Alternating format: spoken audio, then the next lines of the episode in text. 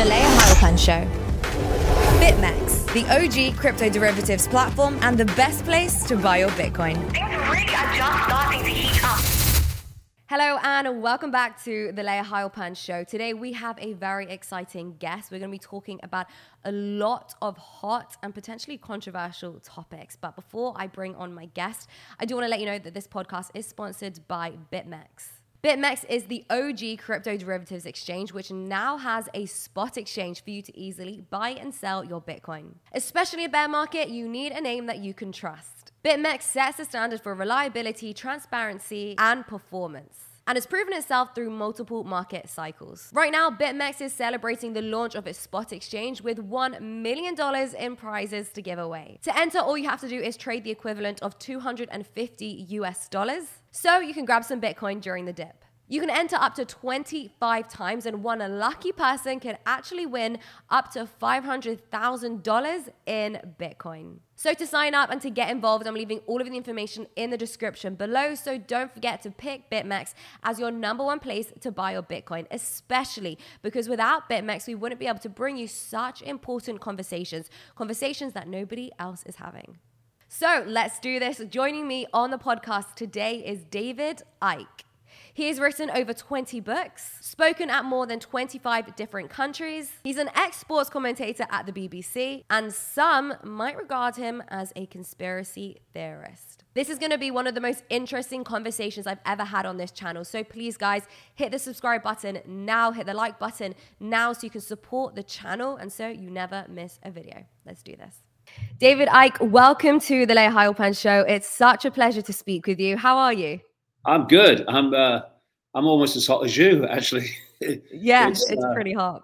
Yeah, it's been a, a, nice hot summer here, but yeah, given absolutely. plenty of um, plenty of propaganda for the the global warmists. But you know, when you've lived as long as I have, over 70 years now, you remember many many hot summers like this, um, which uh, uh, is now being promoted as something you know outrageously different and extreme. I, you know, I've been here many times before. Absolutely. I think I saw um, on the TV um, the comparison between how the weather woman was comparing. I think it was uh, higher temperatures in the 70s versus higher temperatures versus temperatures today. One is terrible, the other one is a nice warm summer. Yeah, exactly that. Um, because the the Met Office, as they call it in uh, Britain, has been totally absorbed by the climate change cult, the wokers and the climate change cult. And so they've ceased to tell you the weather, uh, and instead they tell you we're all going to die. Uh, and it, it's funny, really, because you go on the BBC weather forecast website and they tell you what the weather's going to be like in two days. And often, two days later, it's nothing like they said it was going to be. So they can't tell you the weather a few days in advance and get it right, but they can tell you what the climate's going to be like decades from now. I mean, it's ridiculous. Mm.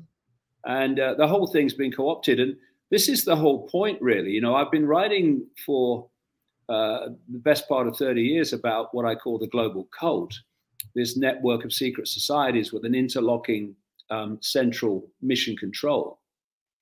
And as it's uh, progressed, it's um, it came out of the you know the the ancient world, uh, and then eventually became global, not least through that period of so-called um, colonization from the the powers of Europe, uh, when the the cult, which was by then based in Europe, then went global uh, when it was taking over countries all over the world. And when you had what was called um, independence for those countries, it was a sleight of hand. They left behind in, in the, those countries, the former, former colonies, in theory, the secret society network and the family uh, networks uh, that have gone on running those countries covertly um, ever since and making sure their man or woman is in political power to do what they want. And so this infiltration has reached the point now, because it's been going on for so long, where it's infiltrated the schools and universities with this woke mentality, which is now turning out uh, severely programmed uh, young people in terms of their perception of self, the world, and everything, to such an extent that you've got the so called left in politics, it's not left at all, it's fascistic, um, that claims to be anti establishment. Mm. When if you tick off all the things that this global cult wants, uh, then they are supporting all of them. They're supporting um, the, the global warming uh, narrative, which is completely made up. Uh, they're supporting uh, the, uh, the, all the, the COVID restrictions. Uh, and, and, you know, you've got to get your fake vaccine. All these things um, are supported by, by the wokers because they've been programmed to believe in this inverted way that they're anti establishment when they're promoting everything mm. the establishment wants. And so it's gone deeper and deeper and deeper. Long ago, this cult infiltrated the media and took o- over the media at ownership level. Uh, it uh, has, like I say, infiltrated all these different areas of uh, weather forecasting and weather science so that it's not science at all. And so, you know, in the COVID era, you saw the scale to which the so called health profession has been infiltrated.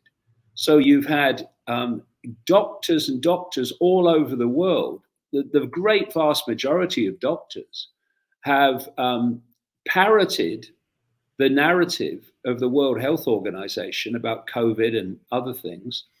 When the World Health Organization was created by the Rockefeller family, it's now run by a Rockefeller gopher called Bill Gates, who appointed Tedros, the director general, to, to run the World Health Organization as he and the Rockefellers want it run. So um, every area of uh, the um, the so-called system has now been infiltrated by this cult, and you've you've had a, a, a wonderful example yet again. There are so many over many, many, many, many years of how the FBI is now the East German Stasi.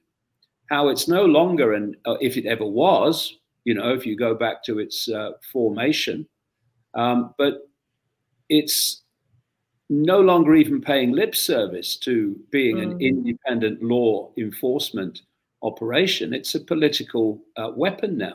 And, and, and it's like the whole system's been infiltrated by that. And how it works, just very briefly, is there's a few people within these organizations that are working on behalf of this cult.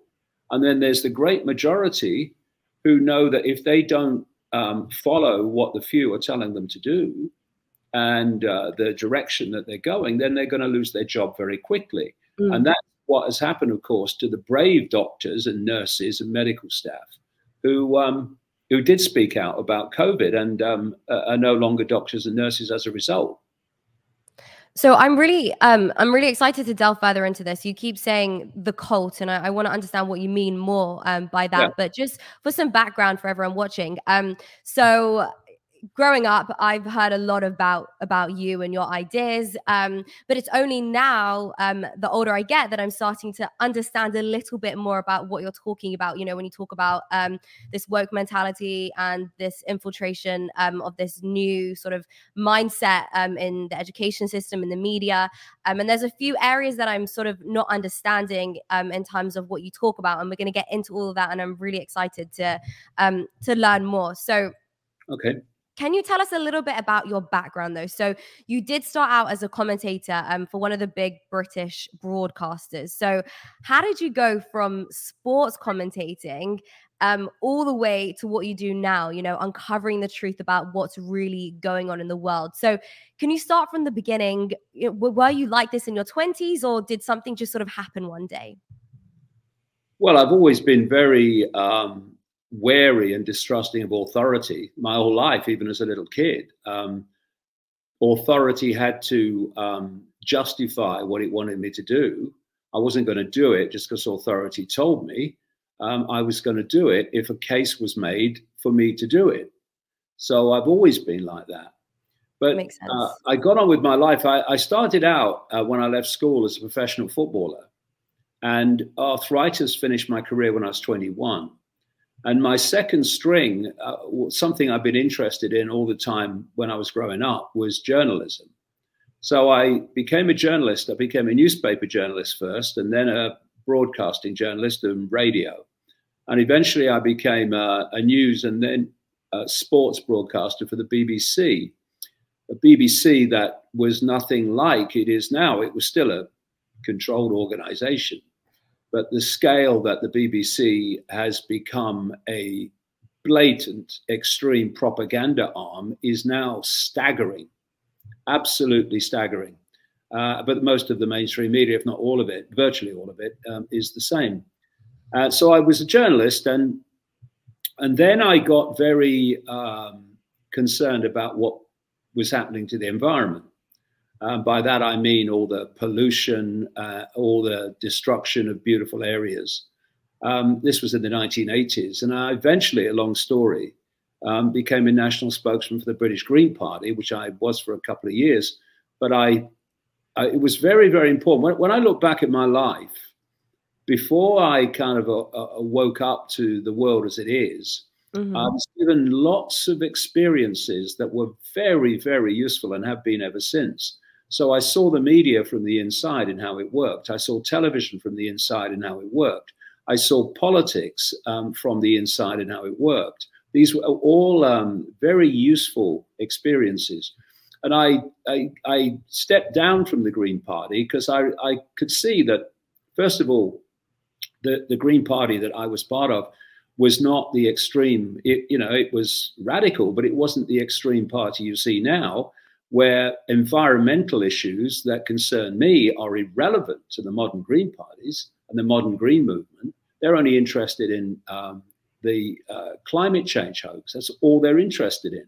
And so, for instance, um, they supported um, face masks, which, you know, study after study after study after study, on and on and on now, have shown that not only are they useless for what they're claimed to uh, be used for, but actually they're very uh, dangerous um, uh, cumulatively for health.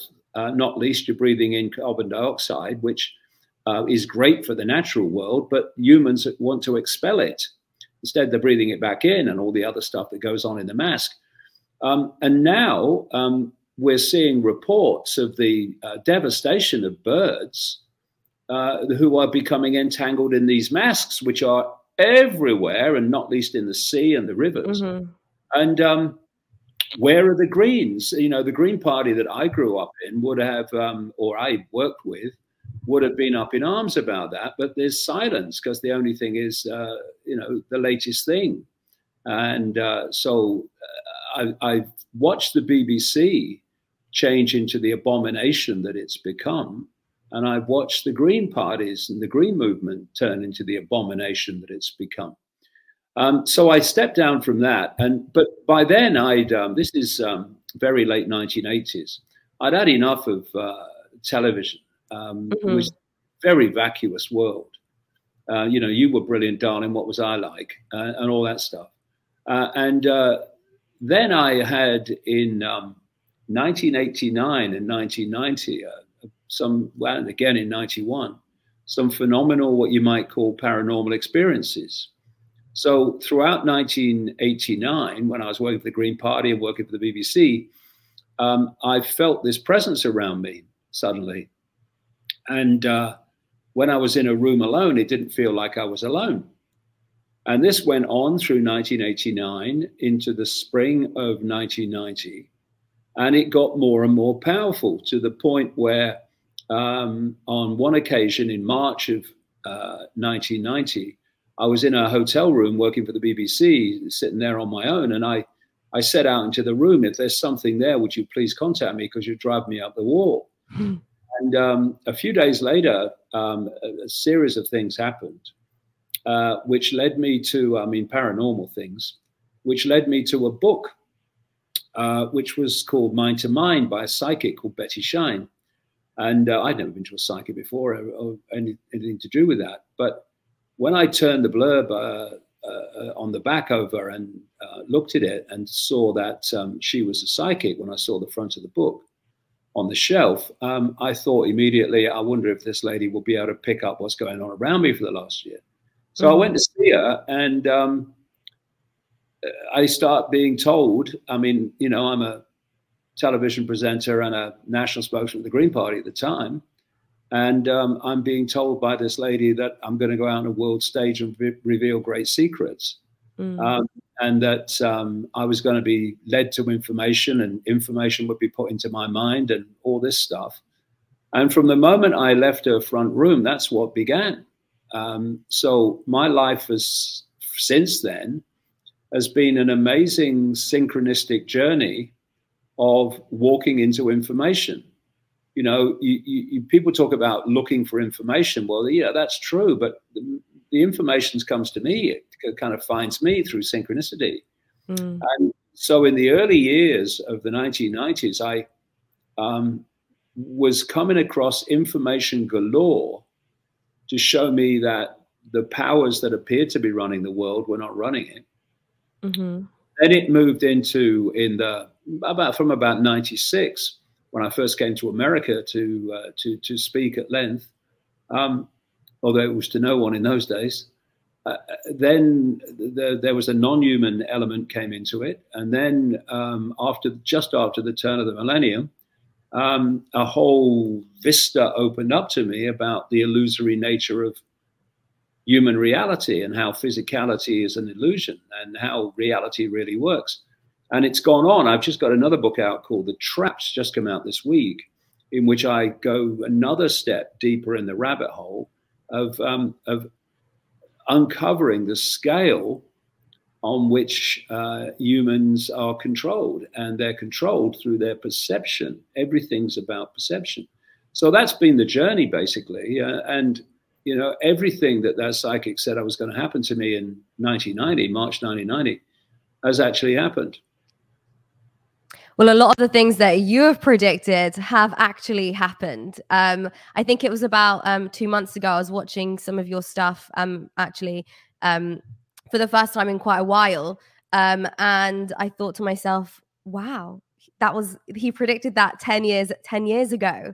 um, I can't quite remember which video it was, but uh, you were being interviewed and you were talking about some things which have literally uh, happened in the last two years, which really blew my mind. Um, and you talk about the global elites, the people who control the world or this shadow government.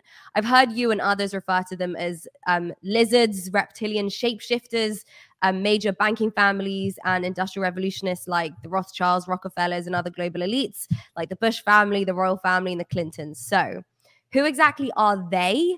and what are they controlling and how do they have this power? Are they born this way? Can i become like this? You know how do you get involved? Well their power is the power that humans give to them all the time in the form of acquiescence. That's their power. They really don't have power. Humans give them their power by not saying no we're not doing it. And uh, so, w- what you just mentioned there about you know predicting the future, um, the, the the the what I've been doing is not predicting the future. I've been saying this is the plan mm. that this global cult network has for the world, and unless something intervenes to stop it, i.e., humans stop giving their power to it, then this is what's going to happen. And the idea is to alert enough people to what's happening so that they do stop it. Uh, so um, it's not that I've predicted the future, it's that I've predicted the plan if it's not stopped. And clearly, it's not been stopped up to this point, although there are many more encouraging signs now. And, and therefore, it's unfolded, and it appears that I've predicted the future. I've predicted the plan. Yes. Um, and you know, there's two worlds uh, in one world. There's the world of the population, and it is restricted severely in the information that it receives, unless you actually go looking for it yourself or it comes to you. Um, so the education system, if you look at the education system in America, who who who brought that about originally? the Rockefellers, J.D. Rockefeller, the oil tycoon, pharmaceutical tycoon. Uh, and uh, so from the earliest age, you uh, go to school and you're being indoctrinated, and more now than ever before. I mean, the programming now, the scale of programming is stunning. That's crazy. But it, you know, it, it's it's been a, a programming operation all along. It's just got more and more severe. So, what version of reality are you given? What version of history are you given? What version of everything are you given at school? The mm-hmm. official mm-hmm. version. And if you don't tell the exam paper what it's told you to believe or what the system's told you to believe, then you don't pass the exam. Um, and also in um, in the education system, uh, there is a uh, a technique of um, enforcement. Mm-hmm. So you you come out of the womb, you have two or three years, four years maximum with your family who have also been through the system you're about to go through. So they be, become programmed and they're passing it on to you, thinking it's how things are. But then, at, you know, four at the latest now, you go to school. You've only just arrived here. And there's an authority figure telling you what, um, when you have to be there, when you can leave, when you can eat, when you can talk, when you can go to the toilet um, and the same authority figure is telling you what is and isn't, what's possible and not possible, and all the things that uh, people have to form their sense of reality. And it starts at the earliest age. Mm-hmm. And then mm-hmm. you go off to university and it continues. And then you go out into the world of work and you are then meeting people who have been through the same system you've been through, the same programming system you've just been through, only earlier. And so overwhelmingly, everyone's agreed on what is and what isn't. So there is what I call the postage stamp consensus. It's a narrow band of belief of how the world is and who we are and all of it. Um, and that's what is indoctrinated into you in your formative years. And then you go out into the world of work, as I say, and you're meeting people who've, who've basically been programmed in the same way. So everyone's agreed basically on how things are. And so you have this phrase that comes up all the time everyone knows that, mate. Well, everyone thinks they know that because everyone's been through the same programming system. So what I um, what I did was was question that. I was questioning everything at school. I didn't just take it because I was told to believe it. And when you question the norms of society and the norms of all these areas, history, everything, you find it's a lie. It's simply not true. It's a it's a fairy story. So that's what is. And then you've got for the population, the mainstream media owned by the couple, which is pounding out 24 7 the same basic narrative. I mean, you know, there's one or two little exceptions left, but not many. You can go onto CNN or MSNBC or any of these um, organizations, and you're basically going to get the same story repeated hour after hour after hour. And as the Nazis said, the, the, the, the, the more you repeat the lie, the more we'll believe it. That's how it works. It's all psychological. So, on one side, you've got the population that is um, restricted in the information that it would normally receive if it doesn't go looking for it. And then you've got the other world, and this is the world of the global cult. So, what's that? It's a, a network of secret societies with an interlocking leadership and a central mission control from which the agenda for the world is emitted. And it's like a spider's web. A spider's web is so uh, such a great analogy for what it is and how it works. So if you imagine in uh, a spider's web around the world, and in the center you've got the spider, mm-hmm. and the strands in the web immediately around the spider are the most exclusive secret societies, uh, the ones that are really in the know. You come out from the spider, and then you start meeting the secret societies we we know about, but we don't know what they do unless you go looking for it. But you know they exist. These are the Freemasons, the uh, Knights of Malta, the uh, Knights Templar, the um, Opus Dei, the inner core of the Jesuit order, on and on it goes, the Skull and Bones Society at Yale University, all these um, secret societies. And, and all of that is going on in the hidden in terms of the public eye. And then as you come out from the spider, which is emitting this mm. agenda, it's passing through the secret societies, and eventually you have in the web what I call the cusp. This is the part of the web where the hidden meets the seen.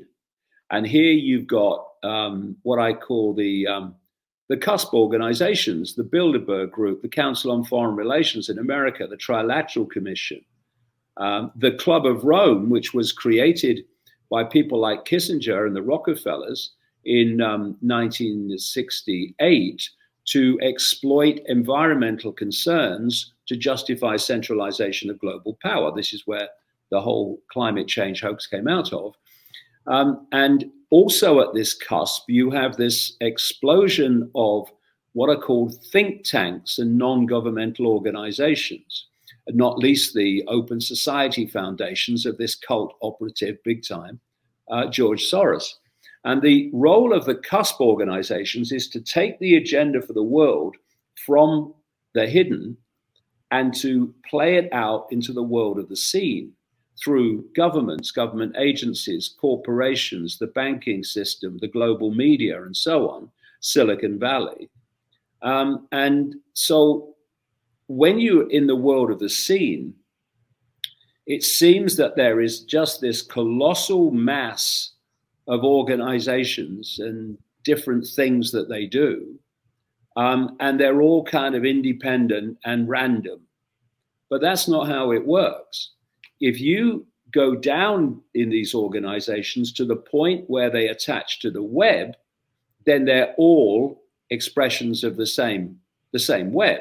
Mm-hmm. For instance, when um, the World Health Organization, which is which was like I said, uh, created by the Rockefeller family, is run by Rockefeller Gopher Gates and Tedros, the appointee of uh, Gates uh, when they came out um, and gave you the narrative for COVID, which is a load of old nonsense, Silicon Valley corporations, uh, your Facebooks and Twitters, etc., they immediately said, We're going to censor anyone who challenges the World Health Organization narrative, even though it's all nonsense. And so you think, well, well, that's that's strange, isn't it? If you're thinking everything's random, that's strange. I mean, why would uh, communication organizations say we're going to censor anything that challenges this other organization. But when you realize that the web controls the World Health Organization and also controls um, Silicon Valley, I mean, people like uh, the CIA and uh, and DARPA, the technological development arm of the Pentagon, were involved in um, many, many of these corporations being created, like Google now owns YouTube and Facebook and stuff. Um, and and once you get this web and how it is actually expressing itself through all these different organizations, then the randomness starts to fade, and you see that how coordinated it is. For example, this cult controls the um, CDC, the Centers for Disease Control and Prevention in the United States, and it controls the Food and Drug Administration, the FDA. It also controls the big pharma cartel like uh, Moderna and Pfizer, which was originally created by J.D. Rockefeller and the Rockefeller family, who still basically control it. So, what you've got on the face of it in the world of the random is that a Pfizer or a Moderna goes to the FDA or the CDC and asks for permission to vaccinate people with what is a fake vaccine. And on behalf of the people, with the goal of protecting the people, the CDC and the FDA decide if that's going to be allowed or not. But that's not what's going on. That's what, what they want you to think is going on. What's actually going on is that the cult owns the CDC and the FDA, and it owns Big Pharma. And so when uh, a pharmaceutical corporation goes to the CDC, FDA, and asks for permission, it's one arm of the cult asking another arm of the cult for permission to advance the cult agenda. That's why throughout the COVID era, in which so much of this has come to the surface, um, you don't see um, the catastrophe in terms of the death and health destruction that these fake vaccines have wreaked mm-hmm. being expressed through the FDA and the CDC by saying, hold on a minute, look at the figures, you're not doing this anymore. Or, as they should have done, hey, your trials are not trials, they're pathetic. We're certainly not going to give you permission to use this until we're absolutely satisfied it's not going to harm people. That's what it would would happen if they were agencies to protect the people, but they're not. They're there to serve the agenda of the cult, and that's why they uh, always get permission, no matter uh, what they ask for. So I um agree um with this. The bit where you lose me and I want to hear more about is the fact that you think these are they aren't human um, the lizard right. aspect is is what is what kind of confuses me. You think the queen is a reptile? I want to hear more about this. Right. The other thing I meant to say there um, before I complete that um, that section is that this global web, when you look at the way information is limited for the population and the way I've described, this global web is passing on through the secret society network advanced knowledge not not only about the agenda for the world and where it's being taken. And that's what i've uncovered. That's why i'm able to predict the future because that's the yes. future unless it's stopped. They also um, and this brings me into the question you've just asked they also know that the nature of reality the very reality that we're experiencing is not as we're told it is and we're told to believe it is and it's nothing like that so they are working from at the inner core, not Bill and Fred down the local lodge. Um, they are working with knowledge about reality and how we interact with it that is kept from the general population. And so they are manipulating human perception in ways that humans don't even think is possible. So, um, yeah, well, what happened was that in the early 90s, I I started uncovering um, how the world is not controlled by the people and the forces that appear to be controlling it. There's this web behind it. And so, next question was, well, when did it start? When did it start? Um, because this clearly hasn't been going for five years or 50 years. So, when did it start? And you can comfortably go back through the British Empire and the empires of Europe, go back through the Roman Empire, and you can go uh, into uh, uh, Sumer, Babylon, um, in what we call um, Iraq now. Uh, and you can pick it up and you can then follow it through to uh, gathering more and more power until it became global um, through the centuries. And so I looked at that and I thought, well, hold on a minute.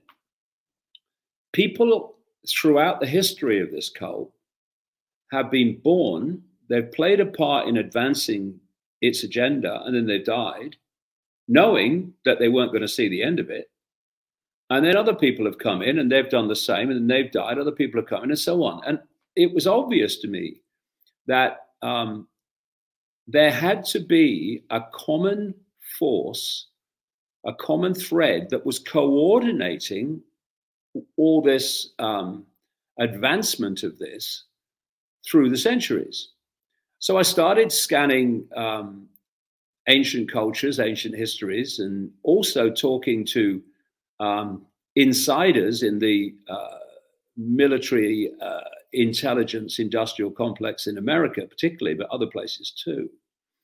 And there was a phenomenally common theme that both were telling me this is people in the modern world and people recounting the beliefs of the ancients.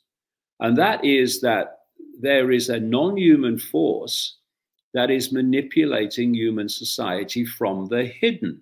And I can explain how hidden that is shortly. And so, um, what happens is historians and anthropologists and what have you, they uh, look at ancient um, cultures and they say, oh, well, these people worship these gods and these people worship these gods and all that mm-hmm. stuff. And you, you then say, well, hold on a minute.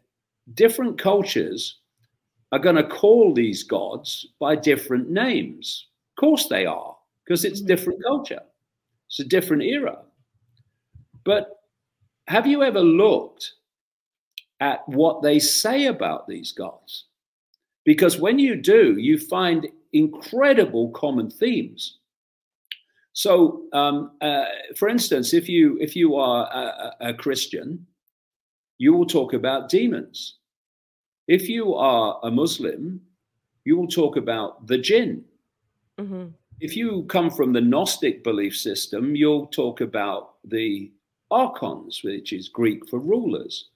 If you're in the Zulu uh, um, belief system, you'll talk about the Chitauri, the children of the serpent. And when you start to um, look at this, you find that these common themes are there because they're describing the same force, the same entities, just calling it different names. Mm-hmm. And uh, so um, when you um, when you look at some of the um, descriptions of these this non-human force, they are remarkably, remarkably similar when you um, when you look at how they're described. And then there's people in the U.S. Uh, military intelligence industrial complex who are telling me that actually the world is run by reptilian entities, which is which takes us back to the, the Zulu belief in the Chitauri, the children of the serpent. And again and again, this um, reptilian element comes out. It's not only reptilian, it's just loads and loads of non human forms, but um, this is the one that seems to be key in the manipulation of, uh, of our society. So the next question you ask is, well, why can't we see them? Mm-hmm. Well, this is why. Because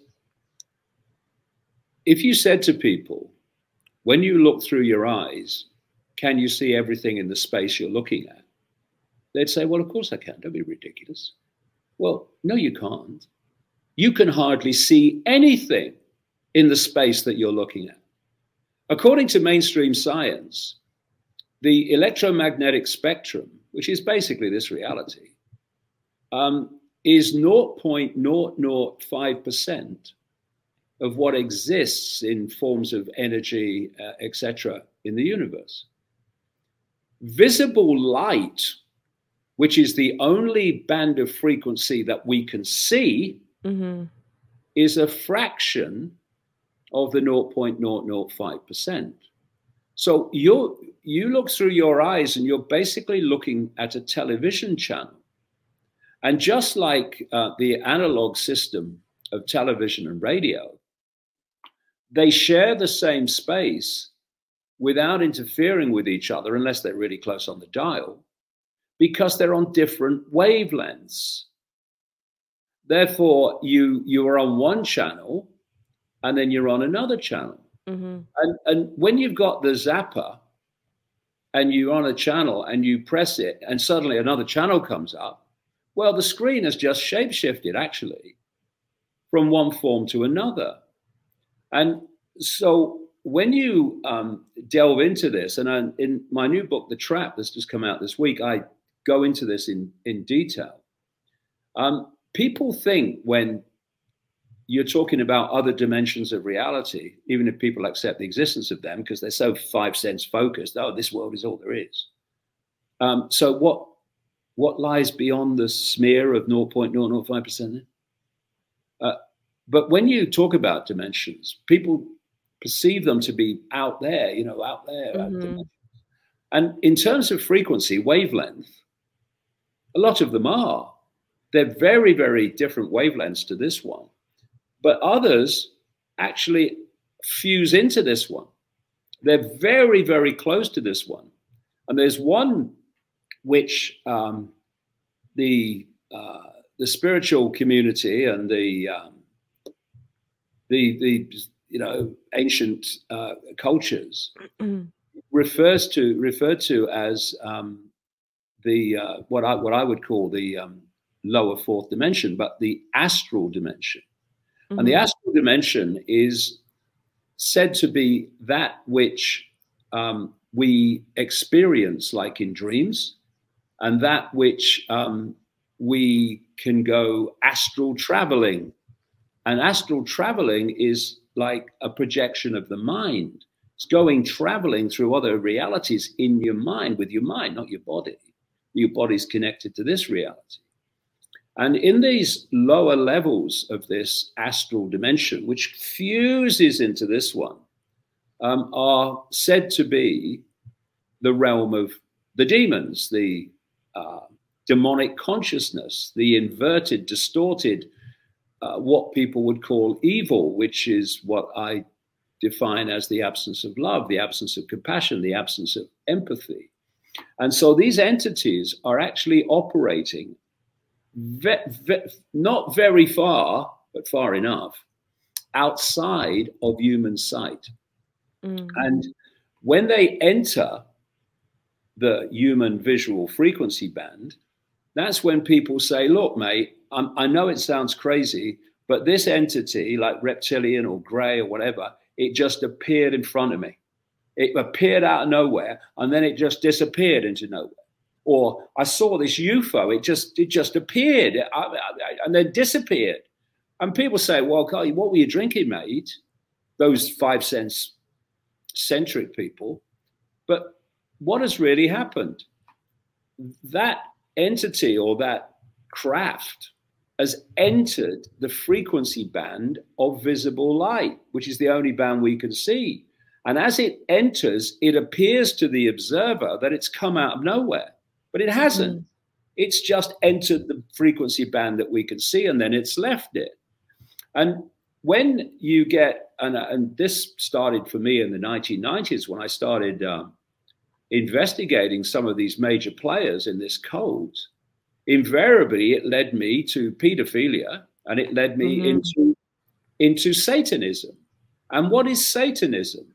They do their rituals to interact with their gods, just as the ancients did. They do their sacrifices to the gods, just as the ancients did. But instead of doing it out in the open like they used to, they now do it obviously in the strictest of secrecy. So, who are these gods that they're doing these rituals to? There are these, they are these gods in this um, this lower fourth dimension, lower astral dimension. And from there, um, this global cult is driven. That's where the spider is. And so when you look at people like Gates and Klaus Schwab at the World Economic Forum and George Soros and all these people, Fauci, they are extensions and assets of this non human force operating outside of human sight. And what I've found interesting uh, because when I first started coming out with this, of course, it's like, oh, like he's mad. He is. He says reptiles run the world, and but you know, I don't pull this out of the ether. I've done 32 years of research into what I'm saying, and what's interesting to me now is that more and more people are beginning to see and grasp that what is unfolding around us is an anti human agenda. It's completely anti human. They're changing the atmosphere, which humans need to survive. They're changing the nature of the human body with the synthetic uh, genetic manipulating fake vaccines. They're um, destroying systematically the food supply uh, mm-hmm. chain. Uh, and, and the whole of human society in terms of the what's necessary for it to function and for humans to prosper and thrive is being dismantled. It's a completely anti-human agenda. Why? Because it's in the end, it's a, a, a non-human force that's behind the anti-human agenda. And it's encouraging to see that more and more people are beginning to grasp that. Because, you know, just think about it. I mean, we uh, can see only this smear of 0.005% of what exists in the universe.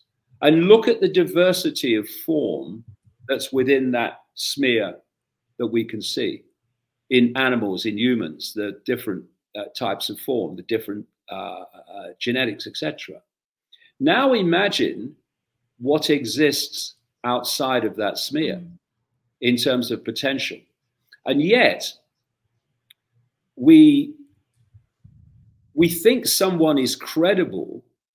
Oh, he lives in the real world, mate. Mm-hmm. When they say that humans are the only form of life that has developed in the kind of life we call we would refer to and see as human mm-hmm. on a planet which if you compare it with the projected size of the universe by mainstream science, planet Earth is the equivalent by comparison of a billionth of a pinhead. And somehow, life as we know it has only emerged on that billionth of a pinhead. It is ludicrous. It is ridiculous. But if you want to hide the real controllers of the human population, then you want to dismiss any idea of other worlds existing. So I have a lot of questions um, from that. Um, I appreciate the detailed response. Um, so, firstly, if they aren't human, how do we fight them? Like, if they are this supernatural uh, force, which sort of implies they have more more power, inherent power than we have as simple humans. How do we fight them? They don't. Well, we don't fight them. What you fight, you become. Well, how um, do we resist it? What you resist, you give power to. Okay. um, what what um, what I, I, go into this in the trap um, in some uh, detail. Everything is about perception your perception dictates the frequency that you resonate on, and therefore dictates the reality that you connect with. So if you if you think that every thought and every emotion generates a frequency. Mm-hmm. This is this is where we talk about people. Oh, I've got bad vibes off him. I've got good vibes off him. These vibes are the frequencies that we give off because we are electromagnetic beings at this level. And so things like fear and hatred, anxiety, depression, resentment are all low frequency emotions. They generate low frequencies. Yeah. So when people are in states of depression and um, despair, they might say things like, Oh, I feel so heavy today. Their heaviness comes from the fact that these slow, low vibrations they're giving off are resonating their energetic field in a low, slow way, and it feels dense. But when you open your heart, you feel love, you feel joy, feel compassion, you feel empathy. These are all high frequency yeah. thoughts and emotions. And so they are resonating your field to a higher frequency, and you feel what, what do people say when they feel really good like that? They say, Oh, I feel so light today. Mm. Well, yes, because your energetic field feels light because it's resonating in a, in a, in a very um, high frequency way. So let's um, sort out this idea of these entities have power. They are in a low um, level of this astral dimension because they are in a very low vibrational state.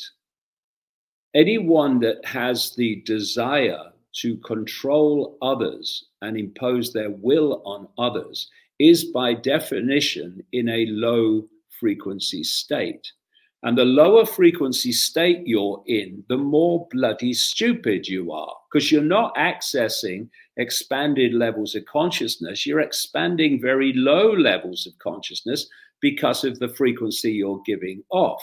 So these uh, entities, compared with the potential for consciousness, are village idiots.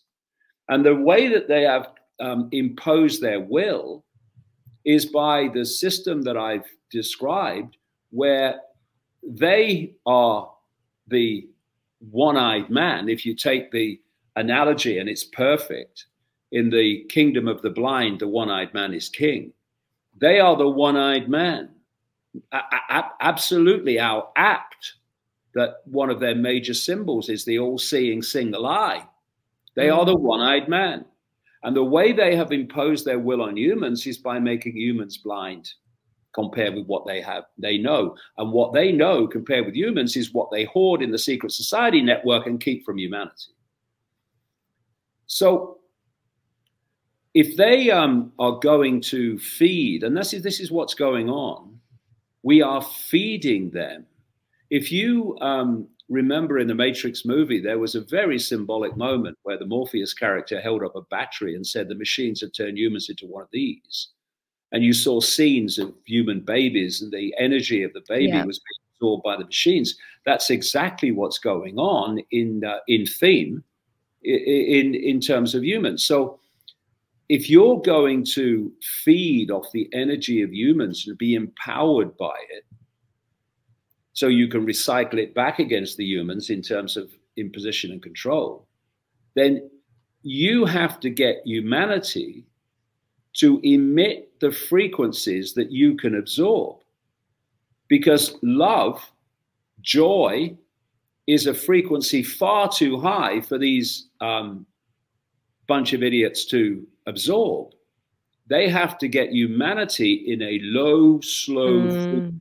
state, which is their frequency state, so they can um, they can absorb it. And so they've structured human society via their their cult, uh, which is just an extension in our reality of them, to um, emit from humans um, to the greatest extent possible low vibrational emotion based around the key, the key to it all from their point of view, which is fear.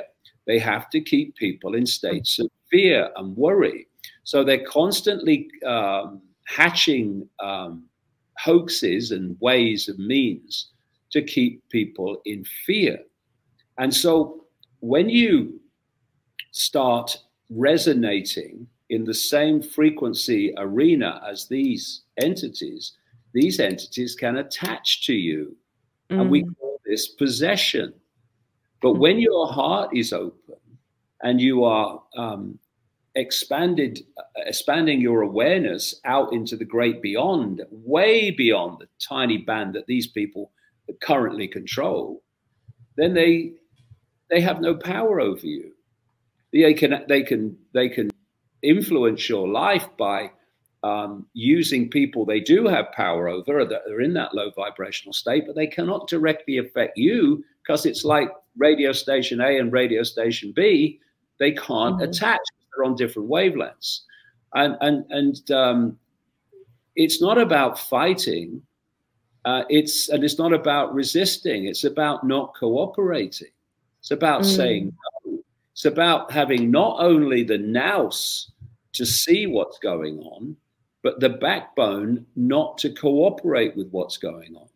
So when the um, when the COVID thing started and they said uh, you've got a social distance, you've got to lock down, you can't go out for more than an hour a day, you've got to wear a mask and all this stuff. I just give them the finger, really. I didn't do any of it, and I won't.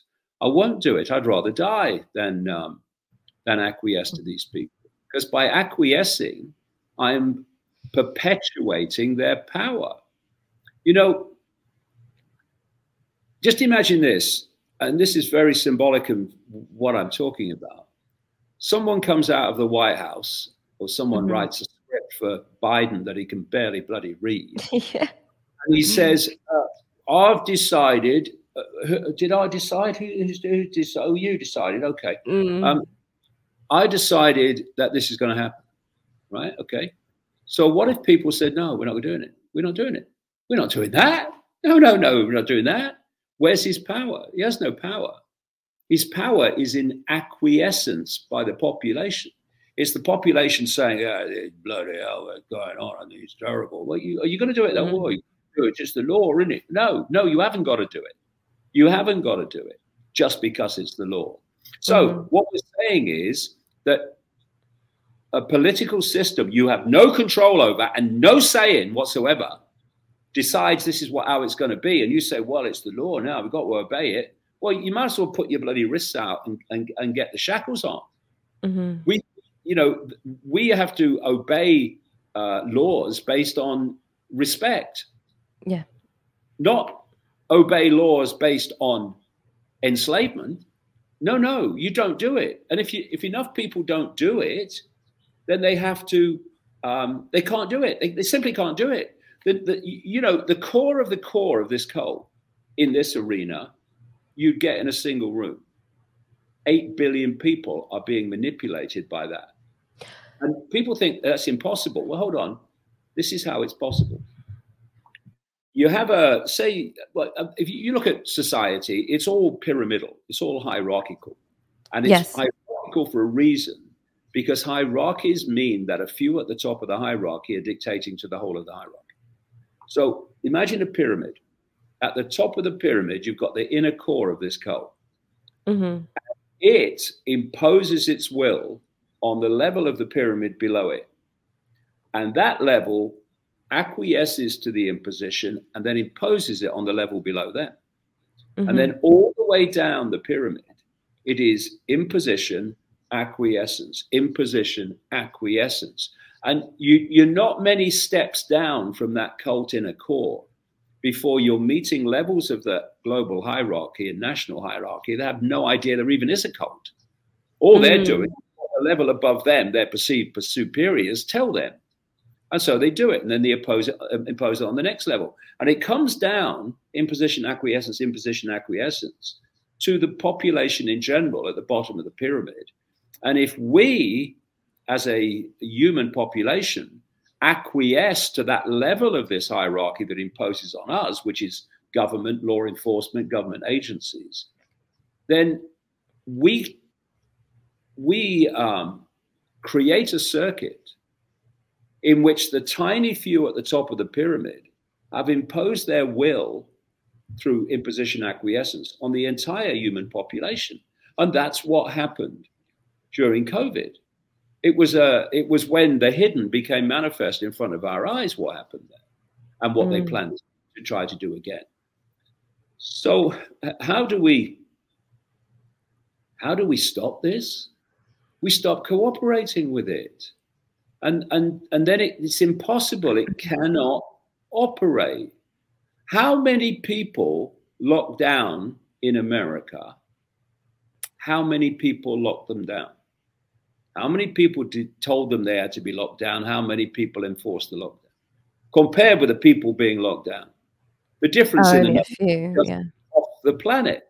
So it's the acquiescence of the population to the few that has always looked through human history, the whole of human history.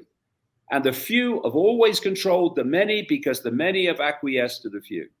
And we have to break that cycle. And when we do, the penny will drop that the power has been with us all the time. And this is why they have to divide and rule us. So we're fighting among ourselves and not in a unified way, seeing the common enemy. hmm And so what they're doing in America now is that they are and have long now, years, divided the country basically between pro Trump and hate Trump. Hmm Um, and they're doing it now again, and it's being um, ramped up. Uh, and so there's this fight going on. I mean, Black Lives Matter. hmm Black Lives Matter is not about making the world better for black people.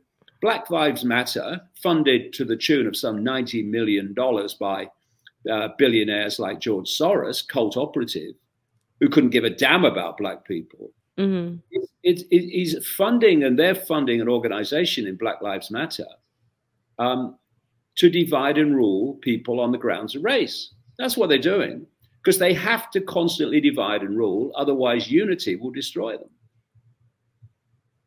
In terms of the hierarchy um, and this pyramid, uh, you, you mentioned George Soros. Do people like are people like George Soros and and Biden and Boris Johnson and Klaus Schwab? Like, where are they in this web and this pyramid? Are they the non-human entities, or are they lower down and they sort of don't realize that they are being used as puppets? Well, Boris Johnson, uh, the uh, soon not to be British Prime Minister, is a Mm. buffoon. And um, someone who wants power just for power's sake. hmm The title alone is good enough for him, and that's the same with you know many many um, politicians. But it's not. I mean, there's people in America that are obvious um, cult operatives like Chuck Schumer and uh, Nancy Pelosi. But does cult operative mean non-human entity? Well, not necessarily so, no. Um, uh, but I, I, I look at some of these people, uh, um, Adam Schiff, another one, and um, you know they could well not be, but um, they are overwhelmingly at that level. They'll be gophers. They'll be gophers of this cult. Um, but then you go to other people like Bill Gates, like the Rockefellers, the Rothschilds, like Klaus Schwab, like Henry Kissinger and such like. These key players, David Rockefeller, who lived to be 100 and was pushing this all the way through his life, um, they um, uh, uh, would almost certainly be uh, um, non-human in their uh, in terms of uh, control of their minds, control of their their actions. Yeah, absolutely. I mean, Klaus Schwab. I mean, he's got he's got Nazi stamped on his bloody forehead, hasn't he? I mean, he was he was born into Nazi Germany, and you know he must have he must have been psychic to have picked that place, given what he's done since.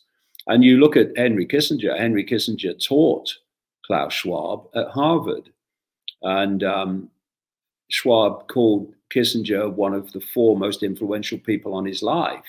So he is big time there, and that's why he's such a front man now for what they call the Great Reset, which is the transformation of human society into a global um, centralized dictatorship. Uh, so yeah, I mean, I, I, I would say that that those type of people would certainly not be human. Absolutely. And you mentioned um, the vaccine earlier, so I do want to get into all of that. Um, so the vaccine isn't a vaccine in your opinion. Um, I also agree. Um, but what exactly do you think is inside it? You said it's to it's an attack on humanity to change the DNA of humanity. What what are they changing? What are they trying to turn us into? Is it simple compliance? I don't understand. Tell me. Well, there's well, well, you know, you know, to a, to an extent, if a considerable extent, if you change the genetics, um, you can change the way the brain processes information. The brain is not the seat of consciousness; it's a processor of consciousness. It's a processor of information, and just like a computer, you can firewall it so that it processes some information and won't process others. That's why you you can talk to someone. It doesn't matter how much evidence you put before them; they'll never accept it. They'll go back to the default position of believing what authority tells them because they literally can't uh, compute anything other than what authority tells them. We saw this massively in the COVID era, um, most blatantly, but it's been going on all along. So if you look at, um, it, you know, I have this phrase know the outcome and you'll see the journey. It's uncovering where they want to take us that Mhm. shows you the daily steps towards that end. So, what they want is to transform the human body from, call it human 1.0, which is the biological human we know, to a much more synthetic biological human, human 2.0. And human 2.0 would not be uh, a human that procreates. Procreation would end. It would be produced technologically. Ugh. And um, Aldous Huxley in Brave New World in 1932 wrote about exactly this the end of parents, the production of the, of the human race in world state hatcheries, uh, etc. And children would be brought up and programmed from birth by the state. And that actually the genetics of the production process would be to provide people for different echelons of society, just like the worker ants, the worker bees. Uh, and why and how would Aldous Huxley know that this was coming in 1932? How would Orwell know what was coming in 1948? How is people that I've um, uh, quoted in my books How did they know in great detail, and the passage of time has shown it, what was coming in 1969? Because if you go back to these two worlds, there's the world of the human population, and that has a certain level of awareness about technological possibility, indeed, all possibility, which is based on what's allowed into the public arena. But this other world of the cult has a completely different timeline and a different, uh, completely different knowledge of possibility, not least technological possibility. So, so many people who've been connected to the cult, not necessarily part of it, but had got access to the, the information, um, have been able to um, predict uh, phenomenal things through what is perceived to be sci fi. Mm. And actually, it turns out to be true because there, the, the knowledge here is not the knowledge there. So, if you um, look at a, a lot of dots that can be connected from this, first of all, I said the human 2.0 was meant to be far more synthetic. What yeah. they're doing with these fake mRNA fake vaccines is infuse synthetic genetic material into the body. Not just that, but it's nanotechnology and it's self replicating. So once it's in there, it ju- you don't just get what you get through the, the syringe, you get what it then creates by self replication. This is why the, the, the effect of these fake vaccines is, is being compounded now more and more. Um, and the consequences in death and health destruction is becoming more and more obvious. It's because of this self replication.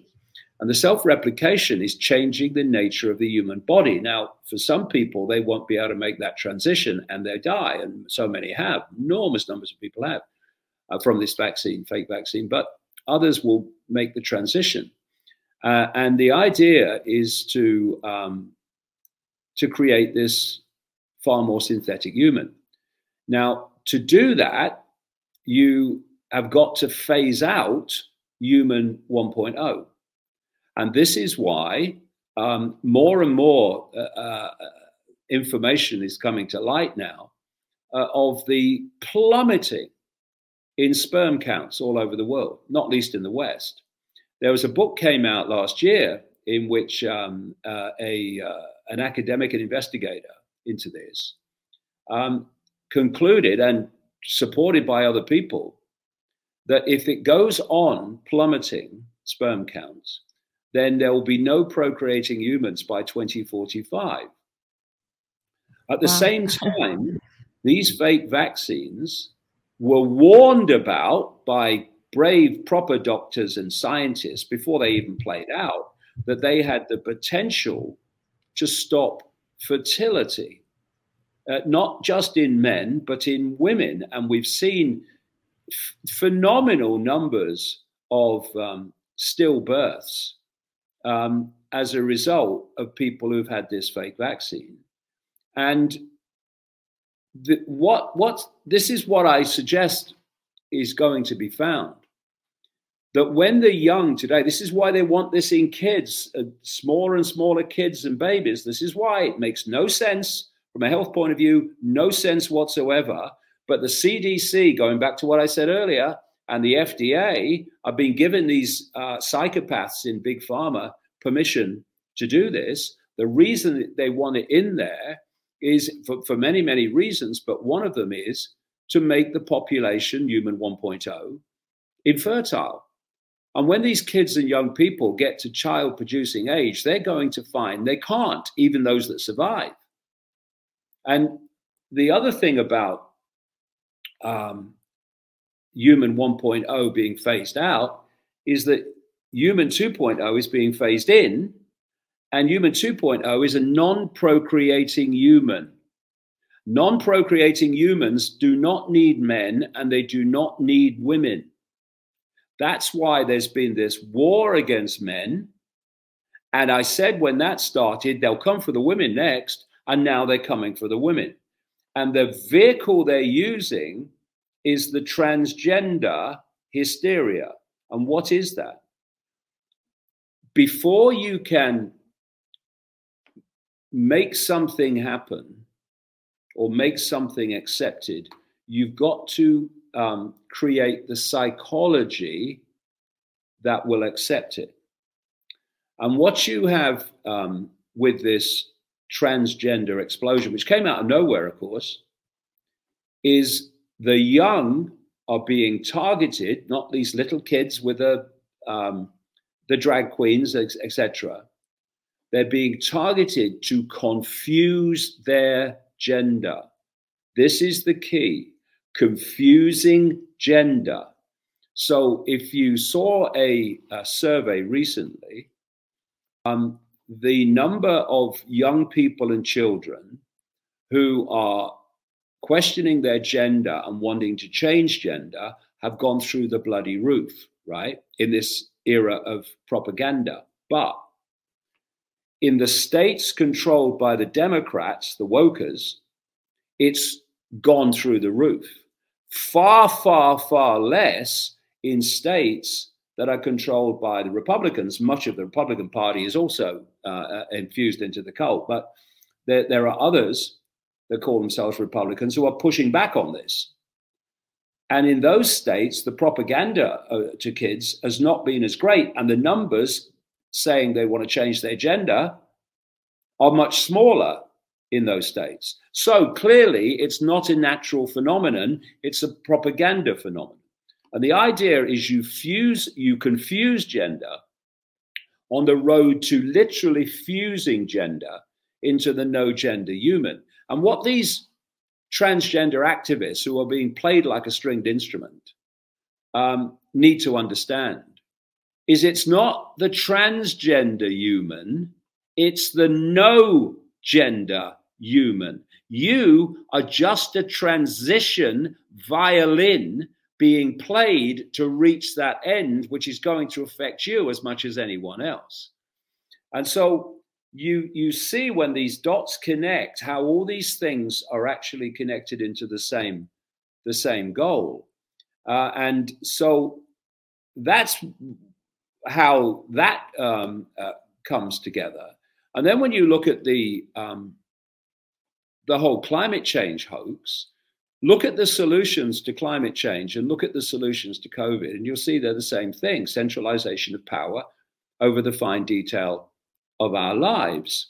And in the the the the, the thing you have to do if you're going to completely control the population is you have to make them dependent upon you.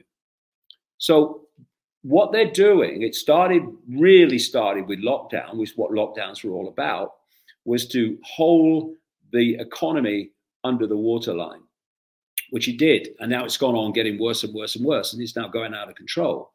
So, what they also did in that period of COVID is government spent outrageous amounts of fresh air money to meet the challenge of COVID. And what it did is put enormous amounts of money into circulation. And that's where your inflations come from. Um, the fuel prices are going up, um, not least because of policies relating to climate change. Is why they're shutting down pipelines stopping uh, the exploration of fossil fuels on federal lands, etc., etc. Uh, and, and so the, the price of, uh, of um, fuel goes up, the price of energy goes up, and you go from America being self sufficient in energy to being dependent on foreign sources, not least Russia. Then you play your card, which is another manipulated war in Ukraine, in which the West is at war with Russia via Ukraine, the Ukrainian people they couldn't care less about and you you say we're going to have sanctions against Russia because of their what they've done, which we kind of poke them in the chest to do, um, and the sanctions on Russia were really sanctions on the West, which is why fuel prices have, have soared uh, to ridiculous amounts. And the energy bills this winter are going to be utterly catastrophic and destroy enormous numbers of people and their ability to live and put food on the table. The food that's also being uh, destroyed in terms of production and supply, because it's all about dependency. And I've been writing in the books for a very long time about the plan to introduce what is called a guaranteed income. And the, Mm. the plan is this, and it's being articulated, of course, by the uh, World Economic Forum, which is just a cult front of Klaus Schwab. And um, there are so called trials all over the world going on. This is the plan. You destroy, this is what lockdown was about. You destroy independent livelihoods.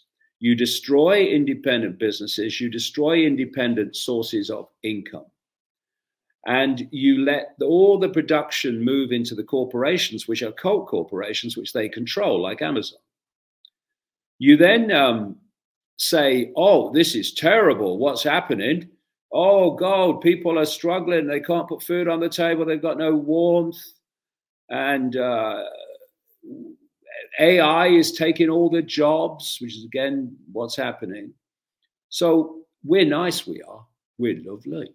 What we're going to do is we're going to give you a guaranteed income. There you go. Mhm. It's going to be a pittance, and you're only going to get it if you don't rock the boat, if you do what you are told. Mm. And th- this is what is uh, happening very simply. This cult was behind the Mao Revolution in China because it wanted a country that um, was uh, a power in and of itself, like locked away Mhm. where the government was so much in control that what it said happened. What that meant was that they could change society and move it on far, far quicker than the West, which was paying lip service to being free. Mm. And the idea was that um, China, under Mao and then uh, what's followed, would incubate and develop um, a system of human control, not least based on technology and AI, that when it was perfected, would be played out across the world as the global system. And so now you have a system in China called the social credit system, Yeah.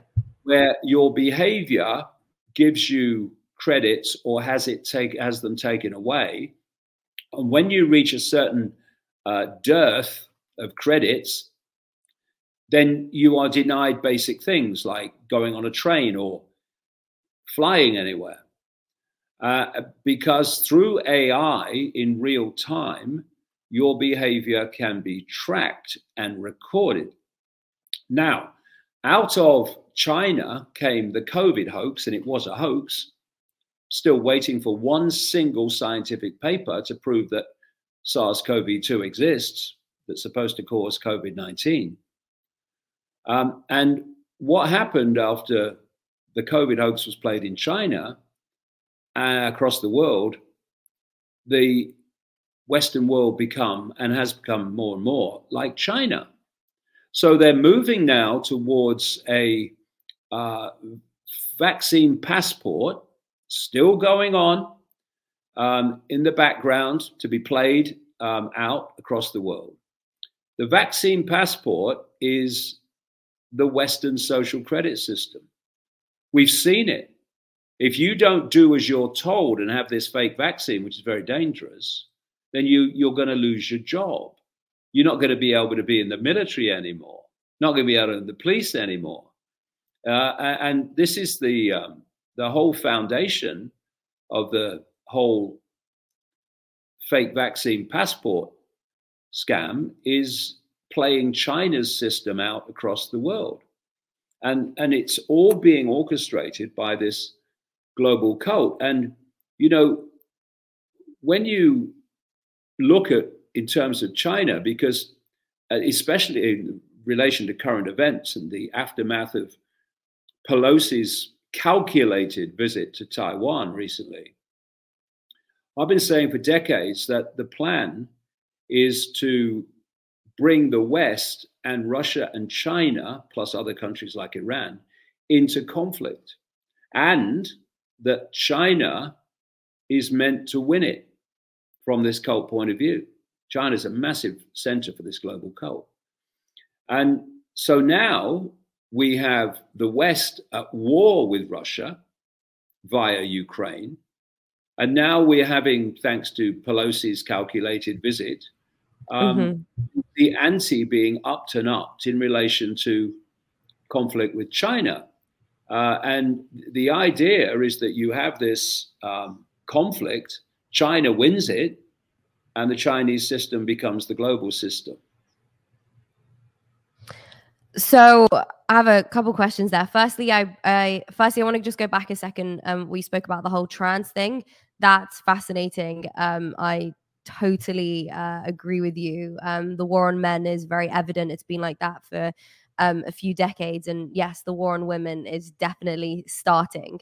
Um, absolutely, one hundred percent. That's very very true. Um, with regards to China, this is something I actually wanted to ask you about um, because yes, there is like, you know, the West of the good guys, the East of the bad guys. Um, you know, are, are we on are we uh, i mean are they all just sort of on the same side like where does vladimir putin um you know Kim Jong-un Xi uh Xi um where, where, do they all come into it I, I just sort of don't understand which side right. they're on yeah.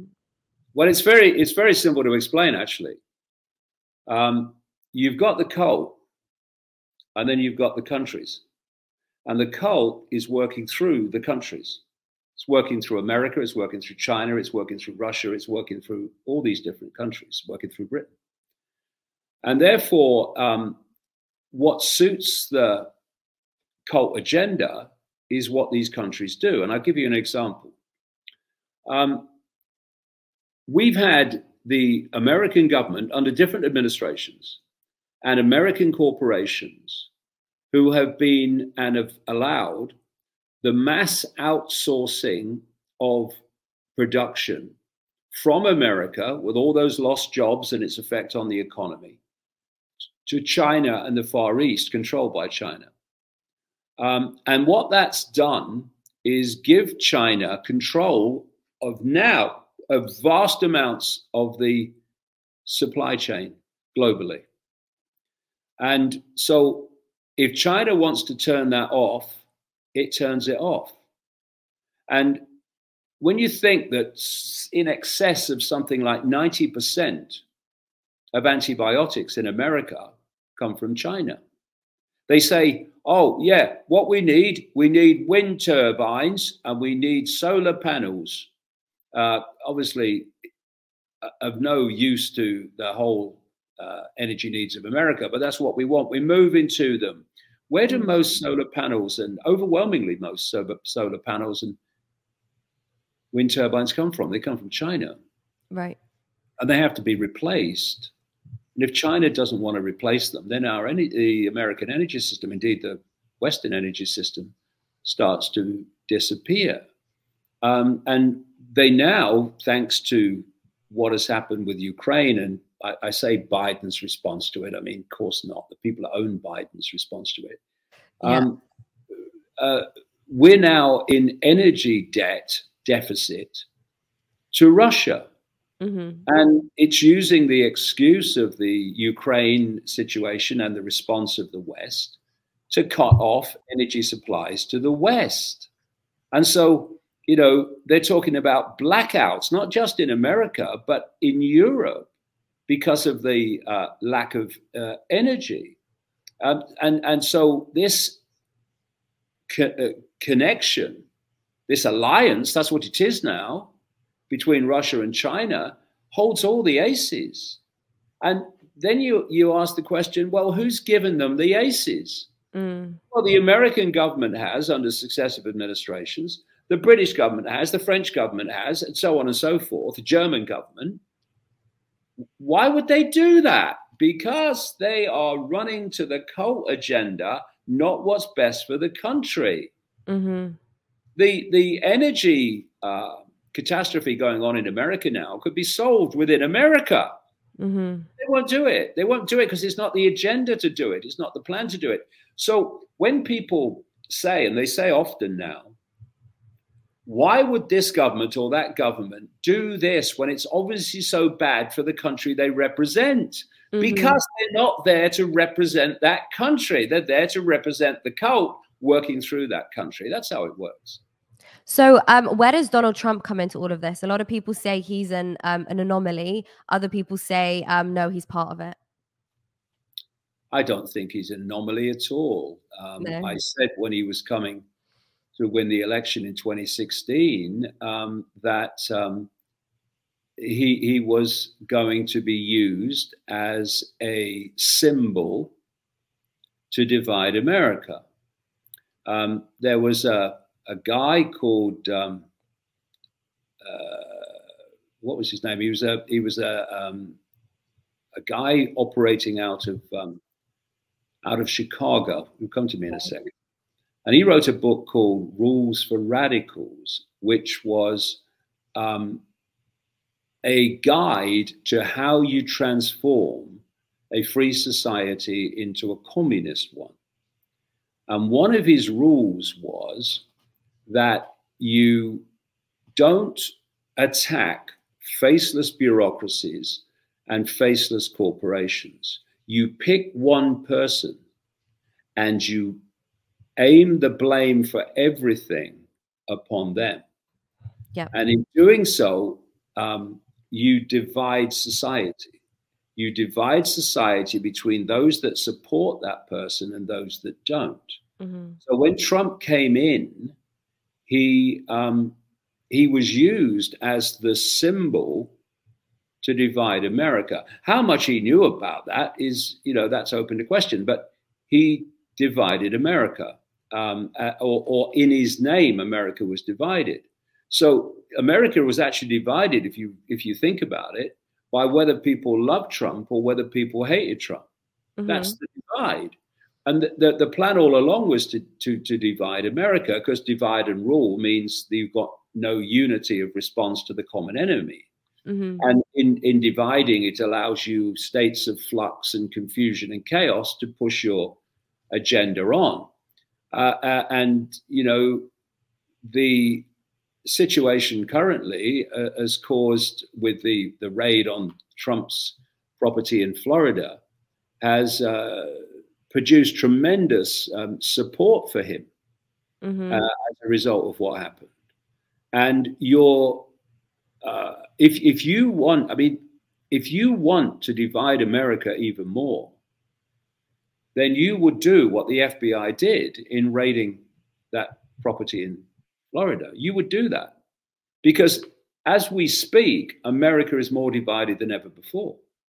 You've got talk show hosts, lunatics, bloody morons like Stephen Colbert, cheering that um, the FBI is now the Stasi police and going in and uh, being used politically. Um, and the wokers are all in favor of it. And then you've got the Trump supporters who are the opposite pushing back. You've got you've got the divide, and he's been used to um, to do that. Uh, Like I say, how much he knows, uh, who knows? But um, it's certainly been used that way. And uh, so, you know, if you think about it, and this is what made me think when Trump came on the scene, is that he was taking on, in terms of the Republican nomination, about 16 to 20 other candidates at the start. And we were told the Republican Party didn't want him, didn't want this maverick businessman. But he won the nomination. And then you look at the WikiLeaks documents and emails that were released that showed that at the same time, the Democratic Party hierarchy was fixing the election between uh, Hillary Clinton uh, and um, and her opponent. That meant that she was going to win. Now, if the hierarchy of the Republican Party can, of the uh, Democratic Party rather, can do that, can fix the election, so the person they don't want, um, Bernie Sanders, doesn't win, then so could the Republicans just as easily. But they didn't. He got the nomination. And once he got the nomination, I was saying, I think he's going to win because I think he's the chosen one. And, and then he takes on um, Hillary Clinton, who um, who was supposed to be the runaway winner, and he beats her. And then you go into the Trump years, and you had this great upheaval, this great dividing of America that went on. People pushing back against Trump, people pushing for Trump, and it's still going on now. So, um, you know, when people say to me, is the president of the United States involved? My question would be, is he president of the United States? Because these people do not come to office if this cult does not want them in office. End of story. They don't. And so um, I think he is part of it, but how much he knows that he's part of it is quite another question. Apologies for the coughing. I've been ill all week, so uh, I'm struggling to get the voice coming through. Um, whew, this is a tough one. Okay, so um, that's interesting. So Trump doesn't necessarily know that he's a puppet of. He might do. He might do. He might do. But I don't know that. All I can point out from looking at what's happened is that that's how he's been used. And you know, when you um, when you look at the Trump years, what did he actually do? Never mind that. What did he actually do? And I think you know, quite a defining moment was when he had the opportunity in the last days of his presidency to pardon Julian Assange and Edward Snowden. But he didn't. Instead, who had made public things that people needed to know. Instead, he pardoned some complete crooks, including the father of his son in law, Jared Kushner. So uh, it, the words didn't fit the actions. Uh, and, you know, I don't go for politics. I'm voted for, uh, well, God, living memory, really. I was going to ask you that, yeah. Because there's no point, its system is rigged. But if you want to look at someone who has put their money where their mouth is, if you like, has actually done uh, some good things and pushed against the system, then DeSantis in Florida has done far, far more than Trump ever has not least in the way that he kept Florida so much more open than the rest of America in the COVID era. So, um, you know, uh, I um, I don't I don't support Trump. Let's let's put it that way. Yeah, I understand. Um, yeah, DeSantis is definitely an interesting one. I know a lot of people are. Um, God, my voice is gone. Um, I know a lot of people are um, concerned about him potentially going for president in case um, he can't either protect Florida or um, he becomes compromised because money corrupts. Right. Um, but I'd like to get your take actually just briefly um, on Bitcoin, um, because a lot of people look to Bitcoin, especially me, as um, sort of the solution to all of this um, in terms of money which isn't centralized, um, money which is entirely um, decentralized. There's no central authority which you have to trust or ask for your money from. You know, there's a limited supply, you can't print more money. So, have you done much research on Bitcoin at all? Not a fantastic amount, no. I know people who, uh, who who have Bitcoin. I don't. Um, but um, I, I, you know, anything that operates outside the system is to be welcomed. Uh, I just say that people have to be careful that what appears appears to be outside the system is not absorbed into it, um, because you know what the plan has always been is for a one world digital currency. That's been the plan all along. It was in my books in 1993 that that was the plan. Uh, and um, so um, I'd just say, you know, be careful that this whole Bitcoin situation doesn't get absorbed into the system. But, um, you know, people have to make their own choices on those things. Yeah, absolutely. Oh, it sounds like my voice is coming back a bit. Um, yeah, absolutely. Bitcoin um, is a really interesting one. Um, a lot of people in my generation definitely think it's the answer to um, everything that we've discussed. Um, but yeah, there are some concerns that um, you know it could be something which is, um, as they say, controlled opposition created to, um, you know, uh, take people's money in a way that um, has never been done before. But central bank digital currencies, um, as you've been talking about. Um, are on the way. China have their digital yuan. Rishi Sunak in the UK is talking about um, Britcoin. Um, so it, it, blows my mind how you've been talking about this stuff since the 90s. Um, and we have these uh, central bank digital currencies, which they're referred to now, um, around the corner. That, that really blows my mind. It's almost funny, you know, for me, you know, it's not quite funny because of the implications, but it almost is to see my, my books appearing on the national news. You know what I mean? in terms of uh, things that were in them decades ago becoming real. But like I said earlier, it's because that's been the plan all along. And if you uncover that and nothing stops it, then it's going to happen.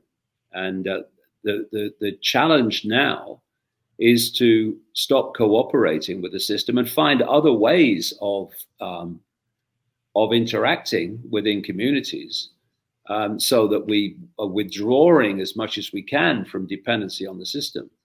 And, you know, one of the things that's um, happened, and it's all been calculated and planned, is what we call globalization. Globalization is the centralization of global power in every area of our lives. It's the cult's agenda made manifest as globalization. And what that uh, has done is to hijack supply and production in very much fewer places, even outside the country, often outside the country. So the country is now dependent on production in countries it has no control over. This is, again, China is the classic example. And, you know, if you have a supply chain, you have a supply chain problem. Okay, so tell me your supply chain. Well, it starts out in China, and then it goes on a boat, and then it goes to, and it goes, and then, and then it goes here, and then it goes there. But if you produce locally, not least food, and sell locally, your supply chain is tiny. And the things that can go wrong with it are very, very few, and they can be sorted very quickly. Whereas a long supply chain, globalization, is the very opposite. Long supply chains equal dependency. Short supply chains equal control by the community. And, and these are the sort of things that I think people need to look at. Creating in communities the ability to produce food for themselves and not be dependent on some far off country or some far off state to do it for them. Um, the the world has to, you know, you can find a solution to something, or you can remove the cause of the problem. Yeah. And the cause of the problem is the centralization of everything. Because the more you centralize, the more power the few have over the many. At every point you centralize more, the more power the few have over the many. The more you devolve power to communities, not least in the production of food and the basics of life, then the more the few do not have the structure to control the many because there's too many points of decision making and production for any central cabal to centrally control. So we need to be pulling out from the center further and further into communities. And, you know, uh, uh, we, we've got a, um, we've got a chain of coffee shops in Britain called Costa Coffee. And they're everywhere. I think they breed at night. Um, they're in all the towns and all the cities. Well, is it beyond human initiative for individuals in the different towns and cities to produce their own coffee shops? Of course it is. But because you have this central chain with all the um, advantages that has, they put the local people out of business. And uh, it's like Uber, Uber, Uber. There's taxi firms all over the world just getting on with it. Local people running local taxis. And now Uber out of San Francisco is running increasingly vast areas of taxi businesses all over the world. What? This is what I mean. This is what I mean that um, it's about coming out of the center, coming from the center, and breaking this cycle of going ever more incessantly towards it. I have one final question for you. Um, and also, as you as you were speaking, I was also thinking that um, it's funny how when I tried to tell you about Bitcoin, my voice just disappeared, um, and I was literally unable to do that. Um, I find that interesting. But my final question for you um, really is: with everything that we've spoken about and um, everything that you've done, and I also asked my community if you have any questions for David Icke, and something that they wanted me to ask you is how come you are still alive with all the information that you broadcast all over the world? Um, why haven't they come for you? Do you ever feel like you're in any form of danger? Well, um, that's a long story and deep esoteric um, levels to that. But um, they've tried to ridicule me, tried that for a long time, but I just kept walking. They tried then to demonize me. They tried that for a long time. Wait, what does that mean?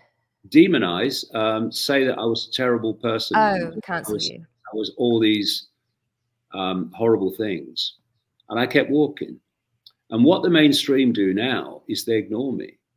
They ignore me.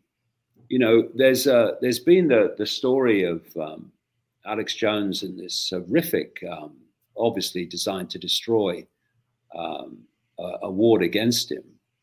Uh, and normally, in the old days, the ridicule and uh, demonization days, then the media in this country would have connected me to that and said, look, and, and what about David Icke and he's, he's, America's David Icke and all that stuff. Uh, they've ignored me. Even with that story, they've ignored me completely. And the reason for that is that um, they now realize that the more um, publicity they give me of any kind, the more people are going to realize that actually, didn't that bloke say this? Yes. Well, what is, else is he saying then? So they've they've just shut shut it down, and and that tells you where the real power is. It's with us because censors um, are always insecure people. They censor because they have no confidence that their narrative will survive questioning, exposure, mm-hmm. debate. So if your narrative won't survive that, then you shut it down and stop it. And that's what all the uh, censorship is about. Uh, I don't want to censor anybody. I'll have an open debate with anyone about anything. But they do because they're the insecure ones, not me. Uh, so we, we, we really mustn't give them uh, credit for having power they don't have. Their power is that which we give to it in the form of acquiescence, like I said earlier. And um, well, it's a long story, but why why haven't they taken me out? Because they can't. What they what they can do, and there's reasons for that, but they what they can do is um, is make life, life difficult for you and um, try to go down that road. Um, we've got a, a bill that's um, on its way through Parliament called the Online Safety Bill, which is an horrific fascist um, bill, which gives a government agency set up by Tony Blair, that's how bad it is, called Ofcom, the right to decide what is posted on the internet and what isn't on the basis not on whether it's lawful or legal, it can be perfectly lawful and perfectly legal. But if Ofcom, which is run by a, a, a career bureaucrat um, called um, Melanie Dawes, if they decide that, in their opinion, what is posted could be harmful, which you can make a case for anything if you want to make it up, then they can take it down. And if you won't take it down, then big fines can ensue. Now that's fascism by any any criteria. So you know things like that they can try to shut you down, but um, taking me out they can't do it. So, um, given a lot of your stuff has been taken down, and I'm hoping this survives, um, even if it doesn't, I will uh, put it in other places where it can survive, like Patreon and Rumble and things like that. Um, how can people um, follow your work, your books? I know you said you have a new book out right now. Yeah. Well, there's two things. Um, first of all, davidicke.com. That's the uh, my news hub where uh, stories are posted every day, uh, what's happening in the news, but they're put into context why it's happening, not just that it's happened. Mm-hmm. Uh, and you get the book um, The Trap, which is goes deeper in the rabbit hole I've ever gone before uh, through davidicke.com. And then there's Ickonic, which is our media platform, um, which was started about, uh, well, coming up to three years ago. Been ama- amazingly successful, started by my son, Jamie. And uh, there we have, uh, well, it's a whole news channel now. It's uh, no, we're not just news channel, it's news um, programs. Uh, I do one every week, going through the week's news and putting it in context. Um, called the Dot Connect, the news show. It goes out every Saturday at 10 a.m. UK, and it's of course there permanently then. And uh, also, it uh, produces some uh, brilliant original documentaries um, about subjects that you'll never see in the mainstream media. So it's um, I'm really delighted with the way that is uh, that has gone and that's developed. David, I want to thank you so much for coming on. It's been such a pleasure um, speaking with you. Like I said um, at the beginning of this conversation, um, your name has bounced around in my um, family home while growing up, listening to the different ideas. And the older I get and the more I see about what's going on in the world, particularly over the last two years, I'm like, hmm, some of this is starting to make a lot of sense. So uh, I really appreciate you coming on. Thank you so much. No, no problem. It's been a pleasure. And uh, fortunately, it's making a lot of sense to enormous numbers of people now compared with the past, which is very encouraging indeed. Absolutely. Thank you so much for joining us today. Thank you. Bye. The Layah Heilpern Show.